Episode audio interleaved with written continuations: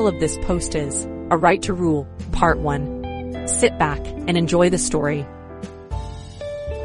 Evie had only been awake for five minutes and already knew that today would be hellish. Through her still blurry vision, she saw one of her mother's favorite servants, Abrams, standing before her with a tray of breakfast. Lady Evelyn, your mother requests your presence as quickly as possible. I have instructions here to oversee your morning routine in order to get you to her post haste, Abrams said in a deep voice. Casting his eyes to his floor as he talked to her, Ivy grumbled and rolled out of bed and put on her silk robe. Despite her love for her mother, being the daughter of one of the most powerful women in the Lithe Kingdom had its downsides. The expectations on her were enormous now that she had come of age. The fact her mother had ordered Abrams personally to oversee her getting ready meant she was up to something. Like all of the household staff, Abrams was an attractive specimen, dressed in the standard uniform of all of the servants. He was in a pair of leather underwear that nicely outlined his sizable bulge and muscular glutes. His chest was hairless, and on each of his nipples was a gold ring, denoting his status as head servant of the household. Evie knew that her mother also liked to keep her servants plugged, and assumed that Abrams, being high in servant status, had at least a 5 inches plug up his rear today. My lady, I have been instructed to make sure you bathe and dress in your semi-formal regalia today, said Abrams leading Evie into her bathroom where a nude page boy was drawing her a bath. He was bent over the tub pouring in lavender-scented oils. Evie noticed some fresh bruises on his rear. Seems like someone got in trouble, Evie said jokingly to the young page. He blushed and looked nervously at Abrams. Paul here is one of our newer acquisitions. A bruised bottom is necessary on the way to being a proper servant in your noble household, my lady said Abrams with a smile. You are dismissed, Paul he said, as Paul bowed and left the room. I got it from here, Abrams, Evie said, dismissing the higher rank servant as well. Yes, my lady, said Abrams, leaving Evie to her bath. Evie dropped her robe and removed her nightgown. She glanced at herself in the mirror. Her skin was very pale, especially at this time of year when Lithe was experiencing its dark winters. Her hair was dark blonde and curly and hung down past her shoulders. Her body was soft and curvy, and while she was not beautiful in a starlet kind of way, she got her fair share of second glances by the servants who thought she wasn't looking. She stepped into the bath, laying down in the bubbly, aromatic water. Letting out a sigh, she knew exactly what her mother was up to. Just two months ago, Evie had turned 21, the time that women in Lithe came of age. A woman's transition from girlhood to womanhood was one of the biggest reasons for celebration in the kingdom. Evie's family owned one of the largest publishing companies in the kingdom, making her family as powerful as blood nobles. At 21, Evie could legally enter the business and begin to amass her own fortune, to create her own household, and to start a family. Evie's mother, June, was eager for her to get all three of these things started. Evie was enjoying working in her mother's office, but was less enthusiastic at the thought that she would have to begin the long and arduous process that was establishing and running a household in Lithe. She had grown up being waited hand and foot on by a slew of handsome, submissive men, never having to worry about a thing. She knew it was expected of her to provide the same to her daughters. In addition to carrying on the family business to continued financial success, Evie stepped out of the bath and wrapped herself in a towel. She walked into her room and saw that Abrams had laid out her outfit for the day. She first put on her underwear and bra set and slipped on a red velour skirt that flattered her curves. She then put on a red jewel encrusted top that felt like armor to the one wearing it. She attached a cape with gold fasteners and slipped on a pair of heels. She exited her room to find Abrams waiting to escort her to her mother's office. Evie took a deep breath and headed to the room, Abrams following a few paces behind her. When Evie reached her mother's office's door, she knocked shortly and heard June say come in. Evie entered her mother's office. The walls were lined with precious first editions from hundreds of years ago in dark mahogany bookcases. The woman herself was sitting at her desk, smiling up at her daughter with a hint of deviousness in her eyes. Hello, darling. Thank you, Abrams. Dear, have a seat, June said, dismissing Abrams. Well, Evelyn, I have completed what is perhaps the proudest endeavor of my life. Evie's heart dropped. She knew what was coming. I have found the perfect first boy for you. It took some time. I've been on this since you turned 20, but truly the effort was worth it. He's perfect for you, June continued. A first boy was something every Lithian girl was brought up learning about. In a kingdom where women, especially upper class ones, will live their lives with many servants and lovers. Your first is always significant.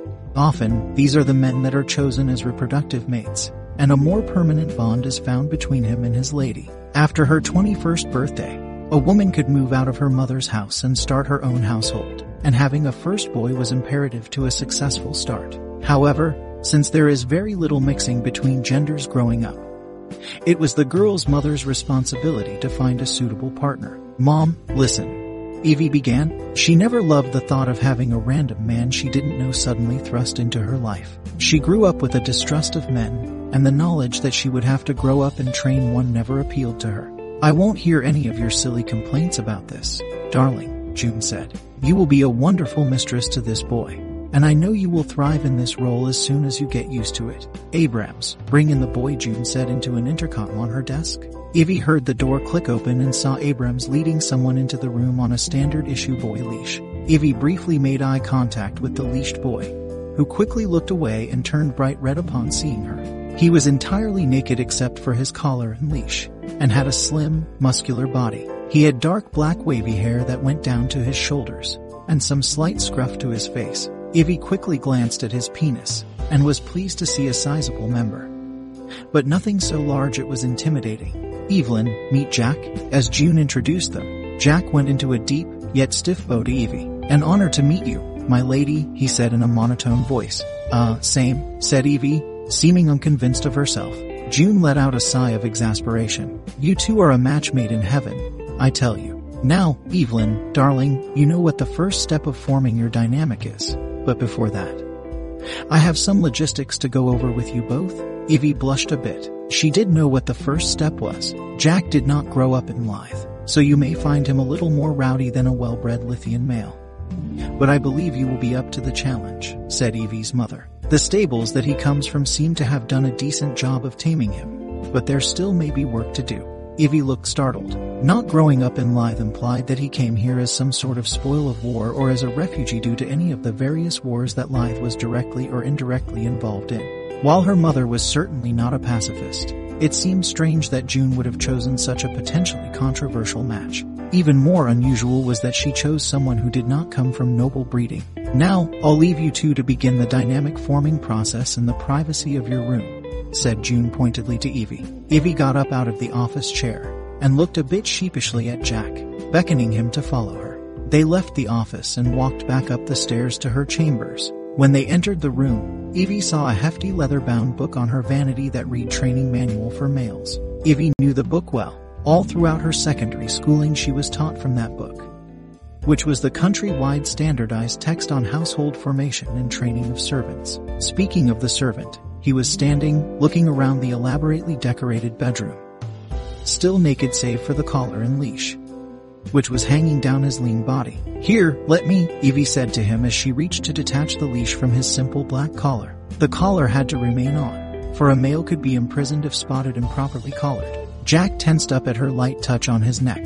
Evie dropped the leash on the floor, trying not to take his clear unenthusiasm personally. She knew that the fairy tale image of your first boy being hopelessly in love and attracted to you was unrealistic. But barely suppressed revulsion was not what she expected. You're the one in charge here. Just, you know, be a mistress to him, Evie thought to herself. Easier said than done. She never really identified with the way the best mistresses were portrayed on television as ruthless. All-powerful women whose slaves were conditioned through fear first, and then love. Most women in Lythe were not that way, but the pressure to live up to that ideal image was strong. He's probably expecting that of me, too, especially since he grew up elsewhere. The image of a Lithian woman as cruel and hateful was rife in their enemy kingdoms. Hey, listen, this may not be the most ideal of circumstances, but I can't do much about it. Evie said, going over to open up the training manual to the chapter called First Meeting. Inspection. The opening paragraph read, When you first meet your first boy, the traditional way to begin the formation of your power dynamic is through a thorough inspection of your new servant. This is to ensure that he meets your standards both physically and mentally, and to test his obedience training. If he does not meet your standards, then the subject may be returned to his original stables.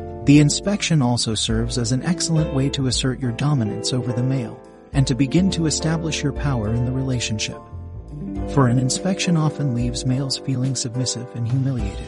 The rest of the chapter focused on great detail on how to properly inspect the male and how the woman should assert her dominance. However, Evie didn't need the rest of the book, for her schooling drilled the rituals and procedures into her brain. You can address me as the following. My lady, mistress, or Lady Evelyn. Anything else will not be accepted, she said. Yes, mistress, Jack said, eyes on the plush carpeting. Good. Now, the first thing I'm supposed to do to you is inspect you. To gauge your suitability for me, Evie said, trying to sound confident.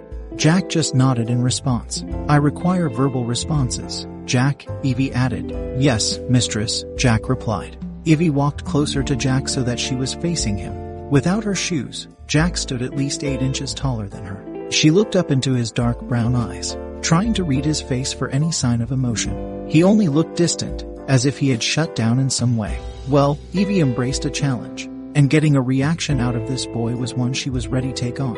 Feeling a little more confident now that she had a goal in mind, Evie drew her finger down his hairless chest, feeling the outline of his lightly defined muscles. She drew her fingers up again, brushing them against his pert nipples. Evie noticed him twitch a bit when she did so, and said with a smirk, Sorry, my hands are cold. She continued her exploration of his body, running her hands along his arms and down his back, intentionally avoiding his ass or penis. Feeling emboldened, she brought him close to her with a sudden pull forward.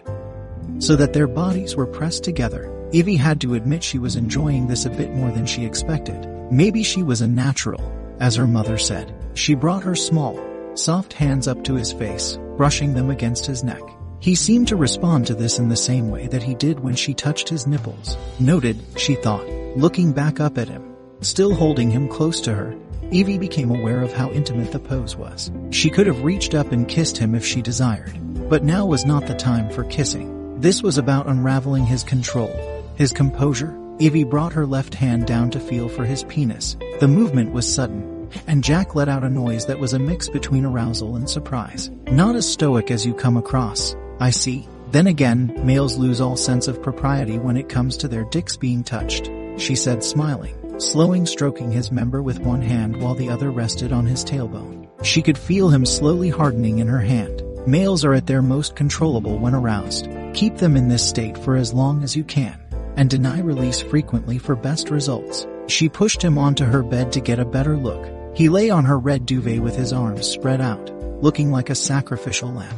His collar stood out even more against his pale skin. Most noticeably was how his dick was getting harder, bobbing against his stomach. Ivy could feel herself getting slightly aroused at the sight, but she didn't let on. I guess this is fine, she said, nonchalantly flicking the head of his penis. Jack let out a wince, but stayed where he was. She said next to him on the bed, using one finger to stroke the length of his cock. She then moved her hand down to lightly cup his hairless balls. They looked and felt full. Have you been denied release for a while, Jack?